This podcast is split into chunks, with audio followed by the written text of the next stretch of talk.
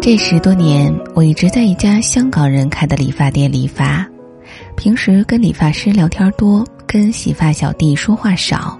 但是那天，碰到了一个爱说话的小弟，他一边抓洗着我满是泡沫的头发，一边说：“最近天气太热，很容易就不想工作。您觉得是这样吗？”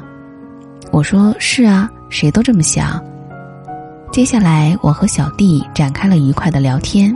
他说，他来理发店之前在一家机械公司上班，来这之后，觉得理发这行也很有趣，除了天气太热，很容易就不想工作。然后他给我的头发冲水，这时我们的谈话已经到了护发素。小弟说，使用护发素之后一定要冲干净，冲到手感微微发涩是最好的效果。我问他为何要手感发涩？使用护发素之后，最好的效果难道不是滑不留手吗？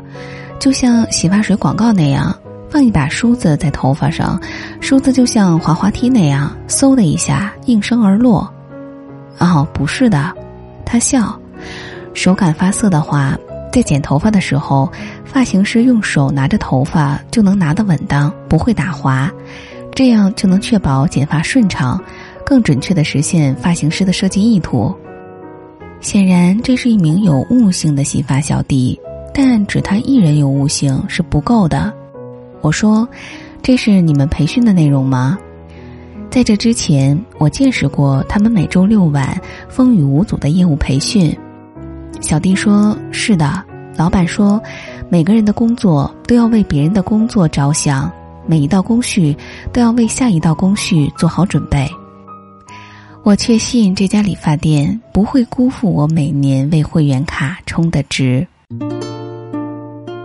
有一天下班时间，我和同事们打卡后鱼贯出门，大门是一道玻璃门。平常我们出门的时候，一般都会替后面的人扶着门，每个人都扶着，就能确保后面的每个人都顺利通过。可是那天排在我前面的那个女人，她不是我的同事，她前面的人替她扶着门，所以他顺利的出了门。可是他并没有替他后面的我也扶着门。这时候玻璃门弹回来，撞上了我的额头，发出“砰”的一声巨响。我的同事吓坏了，他们全都围上来，有的查看我的伤情，有的查看门有没有撞坏。而肇事者在看我一眼之后，迅速消失在走廊尽头和电梯门口，并没有为我的受伤说一个字。我的额头很快鼓起了一个大包，我就顶着那个大包回了家，一面警惕着自己有没有被撞傻，一面又在想，那个女人穿着体面，可是并没有一个体面的举止。她虽然跟我们这家公司的这道玻璃门不熟。但是，进门出门的时候帮别的人扶着门，难道不是一种关乎教养的本能吗？后来我看见过更多的男男女女排队进出各种门的时候，高声说笑着，或是埋头看手机，享受着前面的人为他们扶门的礼遇，却假装不知道他们身后还跟着别人。是当年情景的无限次重播，差异只在于门的材质和花型。我之前看过几个关于日本机场托运行李的小视频。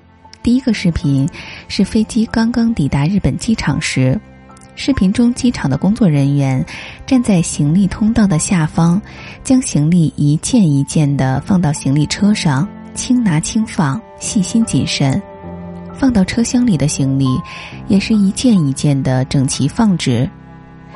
第二个视频是行李即将被放入领取行李的传送带时，由于下雨，行李箱被淋湿，工作人员站在传送带旁，一边确认行李状态，一边仔细擦拭每一件行李。第三个视频是行李从传送带的顶端落到传送带上时，一名机场工作人员站在传送带旁，行李每出来一件，他会躬身对它进行规整。让行李的把手朝向旅客，整件行李达到最方便旅客拿取的状态。与此天差地别的是，国外网友拍摄的另一个视频：世界其他机场是怎么处理行李的？在这个视频中，行李被乱扔、乱砸、乱堆放不说，甚至还有机场工作人员撬开行李箱，掏出旅客的财物放进自己的口袋里。人生是一个圆环，所有节点环环相扣，下一环从不白白辜负上一环。比如你在幼儿阶段养成了各种好习惯，在小学阶段自然就会更胸有成竹一些。再比如。你在年轻时期认真努力过，在兵荒马乱的中年时期就不会活得像别人那么累。又比如，你曾经残忍的伤害过某人的感情，在接下来的感情经历里，你会发现一定会有一个比你残忍十倍的人面不改色的伤害你。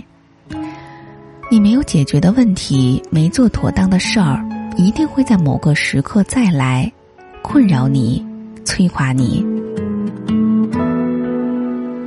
而你踏实走过的路，用心做过的事儿，诚恳说过的话，也一定会在某个时刻再来回报你，抚慰你。